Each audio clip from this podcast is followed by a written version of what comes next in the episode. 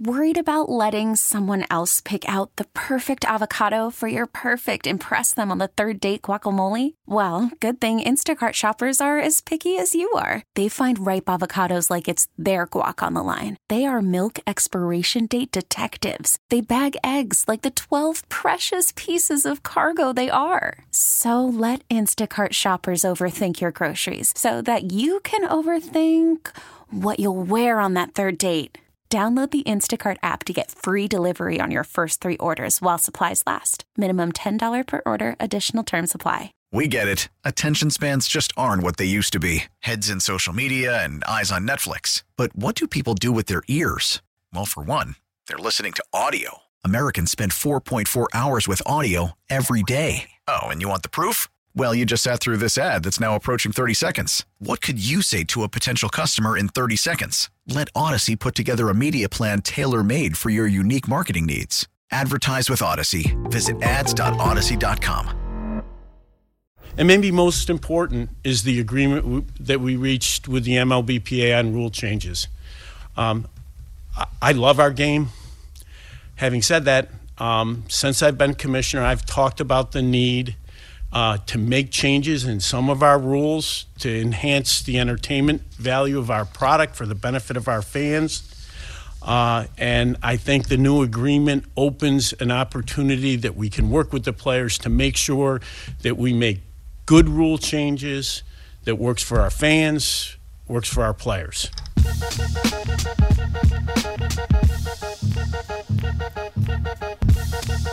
Hour number two coming at you here. Chicago Sports Radio, 670 The Score. I'm Anthony Herron here with you until 10 o'clock. Then we'll have our guy Chris Rongey, who'll be here from 10 until midnight.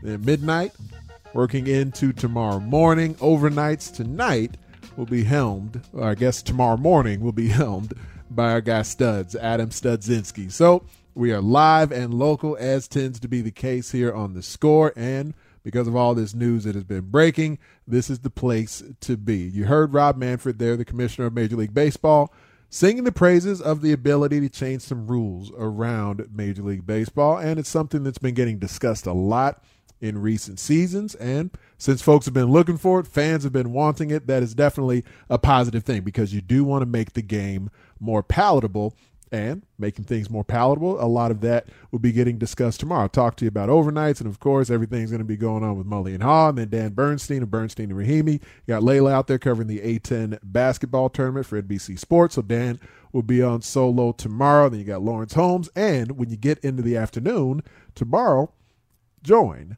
the Parkins and Spiegel Show broadcasting live from 2 to 6 at the Bet Rivers Sportsbook in Des Plaines. Come hang with the guys and get in on a special profit boost for any Bet Rivers online sports betters. Bet Rivers, Chicago's hometown sports book. So you can go out there in person and check that out with Danny Parkins.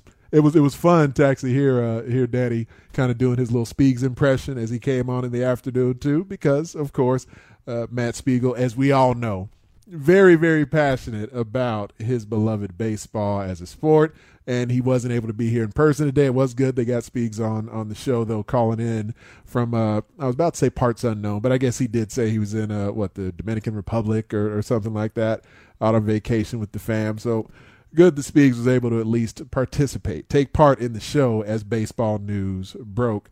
And i think actually both Spiegs and Leila have been out at, at a couple of different times lately, and news has been breaking while they've been on the road. But good that they're still able to have their presence felt both on social media and uh, and with Spiegs calling in for the show. So fun times being had there. Check out the the text line here and the text zone brought to you by Rosen Hyundai of Algonquin. Save time, shop online at rosenhyundai.com. And, uh, you know, folks who are kind of just catching up to the news right now, like the 312 out there saying the Chargers trading for Khalil Mack, what's going on? And the 773 prior to that also saying uh, that I get the reason I like the plan and talking specifically about the Khalil Mack trade. What extremely boils my blood, which is a nice way to say it, Pace messed up practically every choice and wasted the trade for Mack. That's from the 773. So, yes, because there's huge football news that broke today and the enormous baseball news from a national and a local perspective that broke there as well. And I'll say this: we're to get uh, get deeper into some baseball discussion in this segment here as well. You can give me a call or shoot me more text at 312-644-6767. That's 312-644-6767. But specific to the Mack news, before I, I, get back into some baseball, since the text line is, is commenting on Mack at the moment, I'll, I'll say this: I think the the, the ramifications of what happened, you know, during the, the entire time that Ryan Pace was here, you know, no playoff victories in seven seasons and, you know, an overall losing record, just one winning season. He had a couple of non losing seasons where the Bears went eight and eight, a couple of the seasons that Matt Nagy was here, but only one winning season in the time he was here. The the cap difficulties, like there there was some cap space that, that was going to be available to the Bears this offseason, but certainly this Khalil Mack trade will enhance that. Only enhances it a little bit for this offseason, but then certainly when you're looking at 2023, then the Bears will be in a really strong salary cap position by then. So that, in looking forward and moving forward, is, is really good news for the Bears. But that only helps you so much right now. But a lot of that is on the heels of what happened with Ryan Pace. So, like I mentioned earlier, I agree with the concept of the Khalil Mack move. I think, like most trades, when we come out of this thing, you look at it and say, for a player that I do still think is, is going to be very effective, and that's hard to predict injury for sure, but we have seen Khalil Mack getting more and more banged up since he turned 30 and is now 31. And so it's been harder for him to stay on the field. That's something you certainly have to factor into this, and I do believe that factors into why you didn't get a bigger return for him. Then you also have the the big cap number that will be there with his ginormous salary that's there for the Chargers that they traded for, and the Chargers will be picking up the remainder of that, even though the Bears have a you know some dead cap money that's still going to be there, uh, taking up space for them here this season. But overall, I get the the concept of it yes, uh, as as is the case with most of these situations, would be nice to see more come in return for that from an immediacy of the draft capital that was attained. We're reacting to some of the text that came in there 312 644 6767. I do want to get into a little bit of baseball here as well, though. So you look at the the Chicago Cubs uh, Twitter page. We had some of the they're retweeting some of the player reactions, like Patrick Wisdom saying that the high fives are back, and he put a few photos out there for him after some of his big moments, both uh, in the batter's box and in the outfield. Uh, he's at Patrick Wisdom five, but it's nice to to see the players themselves very excited about it, and you know not only Patrick Wisdom, but saw reaction from Justin Steele, from Marcus Stroman. Cubs retweeting uh, some of the guys out there who are looking forward to getting back to the game. When we had Bruce Levine on earlier, one of the things that I asked Bruce about was just the, the fact that you know when you had the you know basically the, the main members, the executive board for the players, and them voting eight nothing against the MLB proposal, but then having the, the teams themselves, you know, just kind of the the general player population uh, voting 26 to 4 in favor of it. I thought that was a, a very interesting thing because it doesn't normally go that way in these situations. Usually, you know, folks just tend to kind of side with the main leadership. You know, in this case, the the MLBPA executive board. That's where you know, kind of the rank and file players they they tend to just follow suit behind their leadership. And I don't necessarily see it as a bad thing. You know, not not every vote is going to be unanimous. Like in the end, uh, when this thing got ratified a couple hours ago, MLB owners. They announced a, a 30 to nothing vote, a unanimous decision to ratify it. I guarantee you, not every owner was on board with the deal. Not every owner wanted the raise in the CBT and everything else that went on and exactly how the international draft was structured. But in the end, they just presented that united front in public. So we, we do get to hear more of the minutia of that uh, from the players' perspective on it. But you got you know Max Scherzer and Andrew Miller, Gerrit Cole, and James Paxton, and some of the you know the guys who are who are on this uh, this executive board for the players. It certainly is easier for them to to say no to the owners to you know to not be comfortable yet with to to say let's continue to sit this thing out when they're seeing some of the the money that the owners were throwing at the situation with some of the terms that were there. And that's just human nature in general. That that's just how situations like this always play out where those who are in more of a comfortable financial position who have already attained their generational wealth, then they're in a stronger position to sort of push back in moments like this. And I think that's natural. And I don't necessarily think there's going to be a lot of strife between the players that come out of it based off of that. Because in the end, like I was just talking about, you know, with the, the players on social media and you know showing some of the excitement they have for for getting back to the game. In the end, now that you got a CBA, you know you at least got five years of peace that's going to come out of this, and the players are going to get back to playing baseball, and they are going to have you know some enhanced financial structure that comes from it. What I don't get, Brian Callahan, eh, who's on the ones and twos for me tonight, what I don't get is why baseball allows itself to be in a position where they deal with this every five years. Like in my sport, in football, in the NFL, you're, normally getting at least a decade. When a CBA negotiation happens, usually gonna gonna agree to terms for a good decade where you know, all right, we got labor peace. There's not gonna be this kind of public strife unless just something, you know, something out of the ordinary, something out of the norm happens. There's labor peace between the players and the owners in the NFL for kind of a decade at a time. And so you don't have this this public sort of mudslinging that has to take place and folks don't have to watch you haggling over these piles of cash over and over again. I don't really get why baseball looks to do this every five years, why they don't find a way to agree to longer term deals that have more escalators built into them that, you know, they can kind of come to a, a combined consensus on to get to, to the point where there's longer labor peace, especially because baseball is in a situation where their market share isn't isn't as fit as it is in the NFL and in the NBA right now. So it seems to me like it would make more sense, Brian, if, if baseball just did this about every decade or so, like football does. I don't think it's a it's a great idea. I don't think it's great execution to to just show everybody that you don't get along every five years and to have folks, you know, wondering who's to blame or who's at fault. So in the end, it's it's a great day for baseball to get it done. I just I, I don't quite get why they're willing to do this every five years. I, I don't know if you got a, a better understanding of why I mean, they're willing to go through this so often. I don't think anybody wants to go through this again. Yeah, I, I completely agree with you. Like hammer out a deal that's something beyond five years it's absurd that we had nearly a 100 days where you have players that are locked out and we don't know when there's going to be baseball. So yeah, I I completely agree with you. Like if you have an NFL model, like you have to remember in 94 after the players strike it took a while for baseball to recover so nobody wants to be in this situation where you have a lockout a work stoppage because you're playing with fire and I'm, wondering because there's a, a, lot of folks out there who've been saying, I even heard some callers on the station earlier today, and I'd be curious to hear from any of you out here tonight because people have been, like Brian's referencing there, frustrated with with watching this negotiation play out publicly, and you know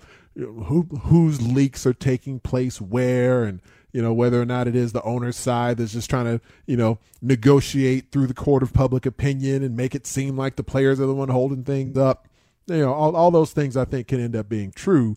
But in the end, you, you get a deal reached, and, and how it times up here is you get a deal reached in time to play a full 162 games. So the the sort of you know random deadlines that the owners are putting on things, the the deadlines didn't bother me as much because they're always subject to being moved. And I think I was referencing this a, a couple of nights ago, where it is at least the, benefit of placing some deadline, even the initial deadline that was there, you know, just to try and save the the opening of pitchers and catchers reporting and getting to, you know, in theory, getting spring training started on time before the owners even, you know, supposedly called off the first two series of the season. Having that deadline there was, you know, after months, after 80 plus days of of not truly negotiating and then kind of coming to the last second and getting a negotiation going. At least in that lens, you did have something to work towards, some sort of a threshold where both sides needed to come to the table by a certain point. So the, the arbitrary deadlines, those don't bother me as much, but the negotiating tactics, I, I can see where, where those would get to the players, and I get where that got to the general public a little bit as well. Things like you know the the international draft, you know, being thrown in at the last second after you know leaking some things out there that all right, we were close, maybe maybe we got a deal struck, we're about to make this thing happen. Then the next thing you know, all right, well actually the international draft is a sticking point. After all, here's all this other money we're throwing at the players, but Ah, those pesky players, those greedy players. Now they just don't want to agree to this international draft. I don't know what the big deal is. And it, it had been there. It, it had reportedly been a part of the negotiation, but the owners just kind of made it seem like this was suddenly some last sticking point after they threw some additional money at the players. So I do think that there's a little bit of you know dirty pool that, that kind of plays out in public there. Uh, the deadlines don't bother me as much, but how you actually go about the the good faith uh, quote unquote negotiating tactics, or in this case, some of the bad faith negotiating tactics that are there. I get why that gets to the players, why it perturbs them a little bit. But in the end, you can't necessarily let that distract you from from the lecture at hand. In this case, I thought the players in the end did a did an effective job, even though the executive board went one direction, the general player population went a different direction. That's all good. That's fine because that's why you, you have a union in place. That's why it's not just one individual. It's not just Tony Clark out there making all the decisions for the players, just like Rob Manfred, even though he's the one who has to take to the mic He's not out there making all the decisions on the ownership side or on the baseball side of things, on the management side. These are collective decisions, and feels like everyone's voices were able to be heard. So we got 162 on the way. We take a time out and come back, and we, we did, uh, like our reference, had some of the, the principals who were involved in this, who were on the station after the news was announced. And one of the, the favorite sons now of the city of Chicago on the south side, Liam Hendriks, he joined Danny Parkins earlier. Let me take a time out. We're going to replay some of that Liam Hendriks sound that he was on with Danny earlier this afternoon because, as always, it was a fun interview with the White Sox closers. I'll take a time out. We'll hear from Liam Hendriks, so we'll do that next on The Score. This is Sports Radio 670 The Score, Chicago's sports station. There's a lot of things that we, we accomplished really well in this CBA, and it's raising minimums, it's getting uh, young guys paid earlier, and they're worth paid while uh, winning awards and all this sort of stuff. I think there's some things that we didn't quite get to where we wanted to, but it's uh, it's part and parcel of the negotiations. I'm sure the other side thinks the same way, but um, yeah, I'm just happy to be it's done. We're able to get back on the field. We're able to get back out there, and the fans are able to see it now, and and we can get them in there. Hopefully, I think games starting next week, I believe. So it's uh, it's going to be a little bit of a crunch time here in spring training. But if the guys have been doing what they should have been doing and preparing already, then uh, we shouldn't have any issues.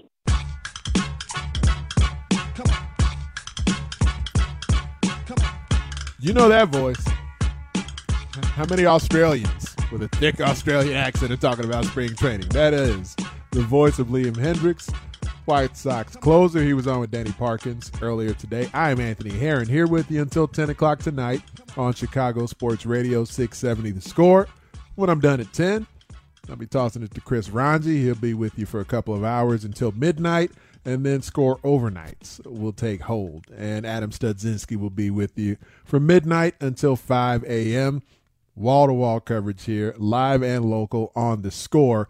And uh, Liam Hendriks being willing to, to join at a moment's notice there after the deal was agreed to. And then, of course, uh, not too long later, got ratified by ownership. So positive news, good times all around along those lines. But as uh, as Parkins was talking to to Liam Hendriks, a lot of different things that they covered within the the current structure of the deal. But before they got into some of that minutia, they talked about the the White Sox as a whole and how they're feeling with the season now approaching and the level of confidence that Liam Hendriks feels they should have obviously everyone's been reading about not only the, the lockout that's been going on, but also the deals that MLB has got, the funding that's coming through with the different streaming deals and the TV deals and the playoff deals and everything like that. That hopefully that gets directed straight into play uh, to payroll. I think that's a, a an like right now we're in a winning stage. We're not it's we're not trying to save money. We're not trying to do this. We're actually trying to win for these next few years. And let's go out and spend the money that we've just been gifted. Let's go out and use that on payroll. Let's go out and get the guys that we need to make sure that we are a contender straight from the get go on paper, but then we have to prove it on the field, and that's what we're going to go out and do. To prove it on the field is a you know, it's an, an interesting sort of dichotomy, I guess, because one of the concerns that that baseball players have had when you look at the postseason is like right now they, they agreed to terms on expanding the the playoff field to 12 so you have six teams in in each conference who will be eligible for postseason play. But part of the concern that players have had is the more you expand the playoff field then maybe you end up getting less teams who are truly motivated to try and make the post the postseason because before baseball and I, I did think there were too few teams in the past out of Major League Baseball that ended up making the playoffs. Man, out of 30 teams, there was such a small percentage that actually participated in the postseason. And in every sport, not just in baseball, but I do think even more so in baseball because of the the wide volume, the 162 game regular season in baseball, and then the postseason was a, a, much shorter period of time with far less teams participating in it. So it's basically like the best version of your product wasn't highlighted in the way that other spokes take advantage of it, like in the NFL, like in, in the NBA, where the, the playoffs feel really long, certainly in the NBA. And in the NFL, there are just more teams who can continue to go after it throughout the course of a season. Obviously, in the NFL, there's going to be you know teams who are bottom feeders in the league, just like every sport has their share of bottom feeders. But baseball is just like the elite of the elite. Only the truly very best teams would make the playoffs, and it just it didn't feel like it really represented the sport as a whole and gave them the opportunity to to maximize the true fan interest that was there. I mean, historically, baseball just you know always found itself in a position where where they tried to sort of stick with and keep with how things had gone in years past. And now we're finally seeing a situation develop where the the old stodgy sport of baseball is now willing to evolve to develop to modernize in certain ways. And i do think that now the, the willingness to spend in free agency should still be there. You know 12 versus 14 maybe 14 comes five years from now at the end of this CBA. But starting with 12, expanding to 12 as opposed to beyond that, it'll give the players, frankly, it'll give the owners and the fans an opportunity to evaluate what a 12 team playoff format looks like, feels like for a little while, and then decide whether or not. And I think one of the things the players will definitely be looking to see will be if this expanded playoff does it lead to more teams feeling like they're in it and being willing to spend and you're not going to be in a scenario where where you're going to get that that 163rd game, that wild card game, that that one off, you know, sort of tiebreaker game that's there. Now it's going to be no 163. Now everyone's going to be in, in the format where they're immediately you're going to get the buy for the top couple of teams there, and then the bottom four teams in each conference are going to be in a position where they're going to have the, this you know short series. It's going to be a few days off for the teams that get that buy. I think overall it, it's a nice format, a nice structure for how they're going to go Uh, about expanding the playoff. And in the end, I don't think there should be much concern for the rush because it will be this very condensed series that only takes a few days to get it in. But players are going to evaluate whether or not more teams are willing to spend because of this, or does it lead to teams, less teams spending? I, I do think my anticipation, because owners have never really seemingly been able to get out of their way when they think there's a chance at, at actually doing something, when they think there's a chance at landing a big free agent, when they think there's maybe a chance at winning a championship, more often than not, they tend to go for it. And so I do think my anticipation is that it will lead to more spending, but I understand the players not wanting to go all the way to 14 yet. Give it a little bit of time. Start off expanding to 12, and maybe that's the one benefit of, of doing a new CBA every five years as opposed to every 10 years. Because then, if you do choose to expand, if the owners are handling things in the way the players are hoping for, that they prefer, then perhaps they're willing to go to 14. Uh, I think they're going to have to make the owners earn it a little bit and, give up a little bit more of the cookie before they go down that road and expand any further, though. But Liam Hendriks hoping that the White Sox will spend in free agency makes a lot of sense.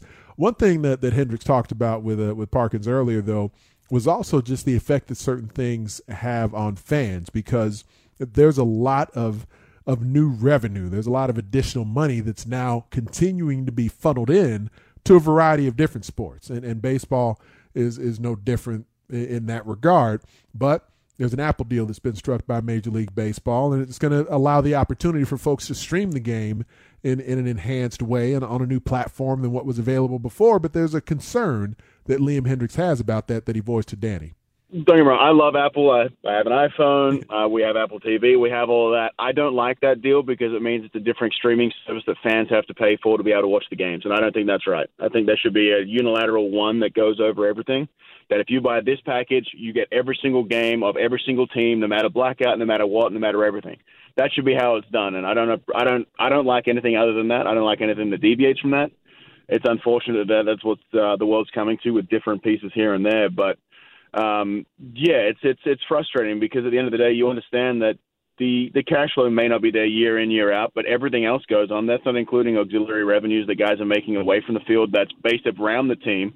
that the team brings in, but isn't technically part of the organization. So it's uh, there's some frustrating things, and that's what I think so frustrating about the whole CBA talks was you see how much comes through and all these little things, but it's not technically part of the pie, and it's it's a whole there's a whole slew of things, and you know, they're, they're businessmen, they're billionaires, they're for a reason. They've done their they've most of them, I should say, have made a lot of money their, themselves rather than being inherited. But a lot of them have gone out there and they've made their living. They've done this. They're businessmen first and foremost, and that's the way they've run this league. And hopefully now we can get back to being on the field and they can help run those businesses and promote the players that are making this game great. See, I like hearing that. I, I like hearing Liam Hendriks at least advocating for the fans in that regard. It's one of those things that you know, I don't know that every player is would be keenly aware of that, and even if they are, whether or not they would care enough about it just to sort of off the rip, off the top of their head, answer a question from a sports talk radio host specifically about that. But you know, Danny asked him just about you know the the additional revenue in general, and, and Liam just took it down that road of where the his concerns for the fans with the Apple deal. And I think you know, I found that part kind of admirable, just because I'm I'm a guy who I, I certainly haven't we haven't cut the cord in my house. We're, we're still a, a, cable household, but I know a lot of other folks out there are doing that. We do have a couple of different streaming services that we use, though. And like, I, I don't know how you tend to handle things, Brian. If you're somebody who streams, you know, a variety of different platforms specific to sports that you're trying to get, or if you stream different platforms for, you know, your Marvel movies or anything else. But everybody, you know, whether you're talking, you know, Apple or, or, Paramount or Disney Plus or Netflix or Amazon, you name it. Like everybody's trying to get into the sports space now because that's these live events are where people can can move money, move merch, and produce revenue in a way that just most other other entities don't allow you to do. But live live events and live sports are where you can still really drive immediacy of viewership.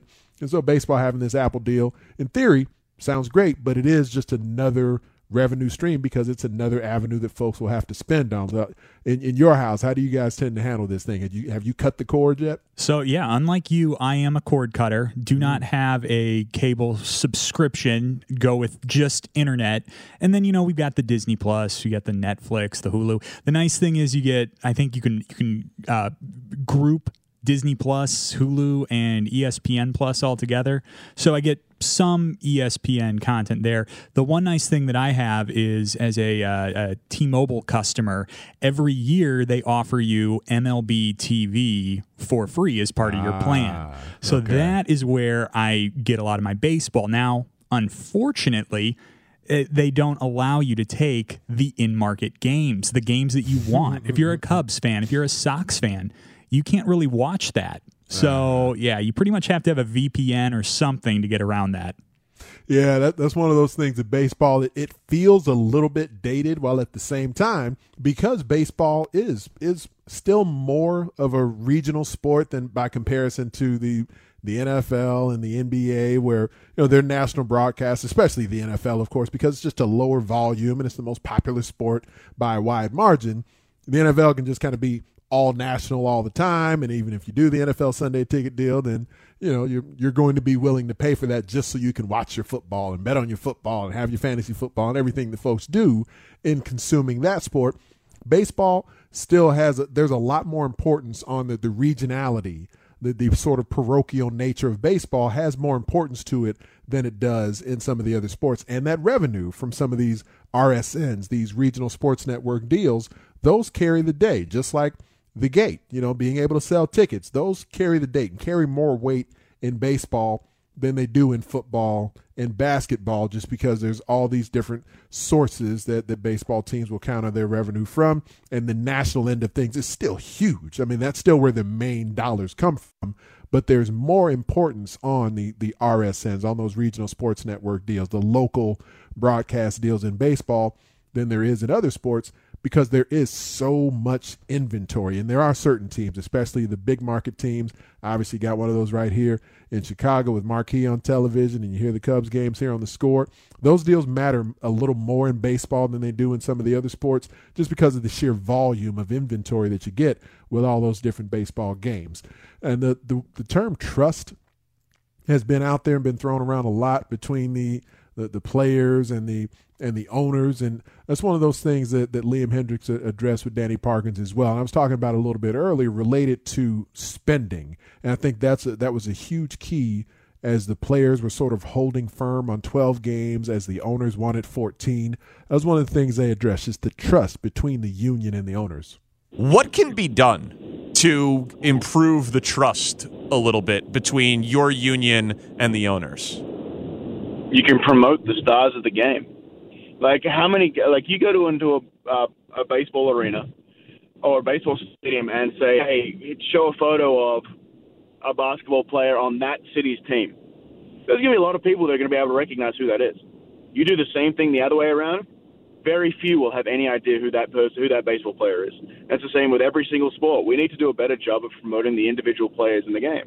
I think Tim Anderson's one of the ones that has really kind of taken the reins and done it himself a lot in Chicago. And I think that's something that needs to happen from an organizational standpoint of making sure that it's not just the the direct target audiences of baseball fans. Get it to different events. Get players at different events for different things, and get everyone involved. And let's let's grow this game from an individual point. But uh, that's the biggest thing. I mean, you take Mike Trout's photo anywhere around the world, nobody's really going to understand who he is, and that's unfortunate because he is the greatest player that is currently playing, and and he's up there with the greatest players to have ever lived, and that's something that is shameful. The fact that people around the sport that aren't baseball fans don't know who he is.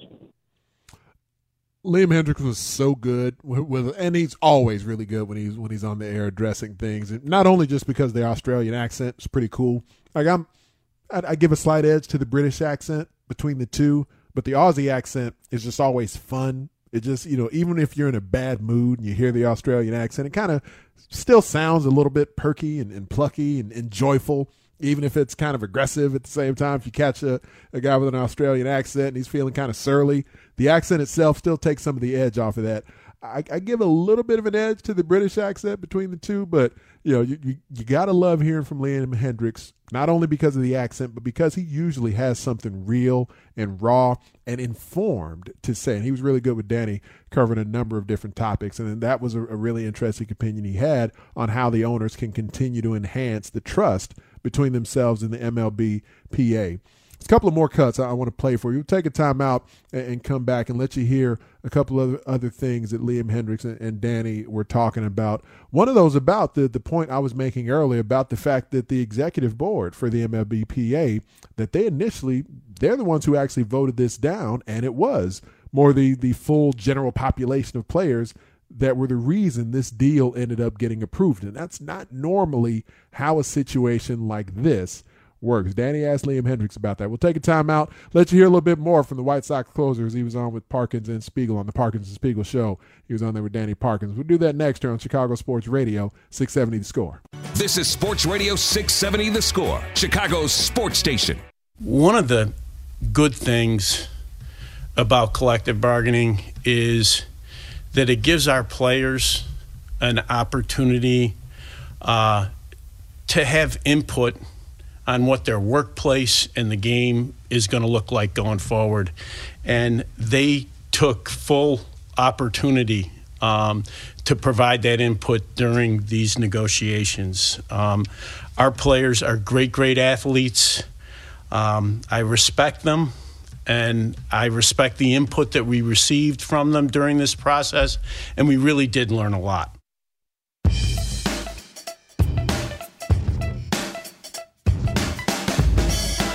Certainly a respectful tone there from Major League Baseball Commissioner Rob Manfred coming off the end of the negotiations with the MLBPA.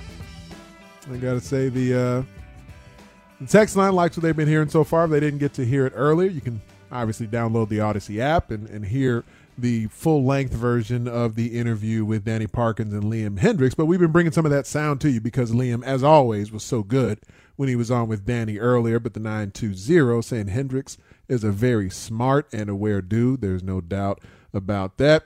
Couldn't agree more. And one of the things that, especially the last couple of times that I've been on, and I've had Bruce Levine on with him, I've been talking about the comparison between now versus what happened back in the mid 90s. The 94 strike was not a lockout then. The players ended up going on strike to try and get better terms uh, from their vantage point.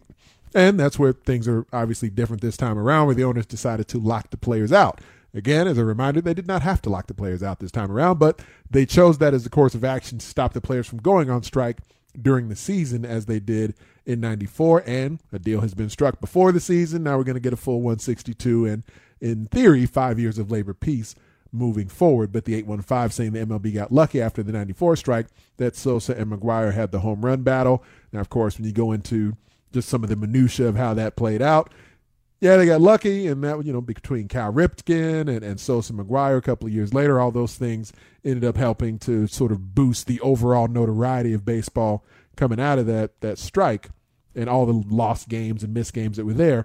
But also, it was a very different time today than it was back then. And in just a few minutes, going to be able to have a, a conversation with Ben Strauss uh, from the Washington Post as well about not only how now differs from them, but how the coverage of the, these this baseball labor strife, how it differs now versus what it was a quarter century ago. So looking forward to that conversation that I'm going to have with Ben in just a few minutes. But let's get a, a little bit more Liam Hendriks sound in before we, we get to that point. And one of the things that uh, that Danny Parkins talked to Liam Hendriks about earlier was on the one of the the aspects of this that played out late because when you have hundreds and hundreds of, of representatives, hundreds who are all throughout Major League Baseball, and you have to try and figure out a way to get a consensus, to build a consensus within that. As for Tony Clark, has to be able to get all his constituents on the same page. And so you had this eight player executive board who were sort of the voices that were there directly in the room with ownership. And then beyond that, each team has their own you know their own labor chief within each room. Their, their union rep who gets to communicate directly with the executive board. And you know different than what normally happens here the executive board voted down the latest pr- proposal from owners unanimously voted it down 8 to nothing against it. But then the individual teams ended up voting 26 to 4 in favor of it. Danny asked liam hendriks specifically about the executive board voting down the deal I just don't think the executive subcommittee liked a couple of the little terms in the bottom, and they're the ones that are going to understand it the most. Um, we have eight players that are on the executive subcommittee, uh, and then we have 30 team leaders, and then we have probably 60 alternate leaders under that, and then we've got each team. So there's a there's a lot of moving parts. Not everyone's going to always agree, especially when you've got 1,400 different people. But um, yeah, it's uh, it's it's like there's always certain people that are going to go back and forth and have different ideas of way we should attack things, different ways of the way we should have approached things. Uh, and that's just the way it's always going to be. I guarantee you that it wasn't a unanimous decision to send this proposal over from the owner's side as well. And that that's the thing, you know, because I think, you know, ideas can be presented as unanimous, votes can be presented as unanimous afterwards in their full support. The owners supposedly voted unanimously 30 to 0 to uh, to go ahead and ratify this deal but i am certain that not all the owners felt the same about it because that's part of where you know the, the sticky wickets tend to come in, in in situations like this because the what are viewed as the the big city owners, the major market owners, the ones with the deepest pockets who produce the most revenue, the most non baseball revenue, frankly, then those are the ones who feel a certain way about things. But then the ones who are viewed as the small market owners will feel differently about this pretty frequently. But in the end, you know, the players did get, uh, they did agree to expand the postseason to 12 teams. They are going to get the full 162, which means the players are going to be paid for a full 162 games. And so I, I do think, you know, the players were deft enough to recognize that some of these threats from ownership were somewhat hollow or, or empty, you know, where all right, we're canceling the first two series. Now we're going to cancel another two series. And, you know, we're, we're not going to start until April 14th at the earliest. But in the end, they're going to have a few extra double headers. They're going to be nine innings, and uh, and regular extra innings rules are going to come back into play. Uh, the designated hitter rule is going to be now universal, and we knew that was coming. Uh, they also are going to limit the number of times a player can be optioned to the minor leagues in a single season.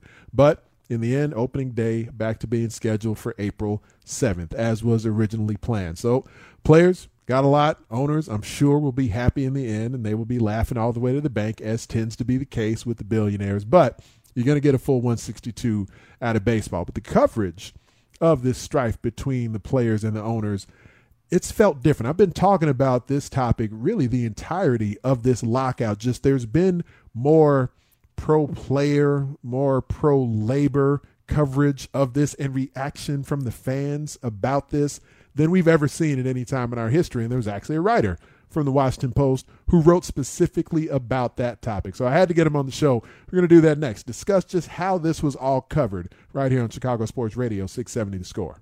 We get it. Attention spans just aren't what they used to be heads in social media and eyes on Netflix. But what do people do with their ears? Well, for one, they're listening to audio. Americans spend 4.4 hours with audio every day. Oh, and you want the proof? Well, you just sat through this ad that's now approaching 30 seconds. What could you say to a potential customer in 30 seconds? Let Audacy put together a media plan tailor made for your unique marketing needs. Advertise with Audacy. Visit ads.audacy.com.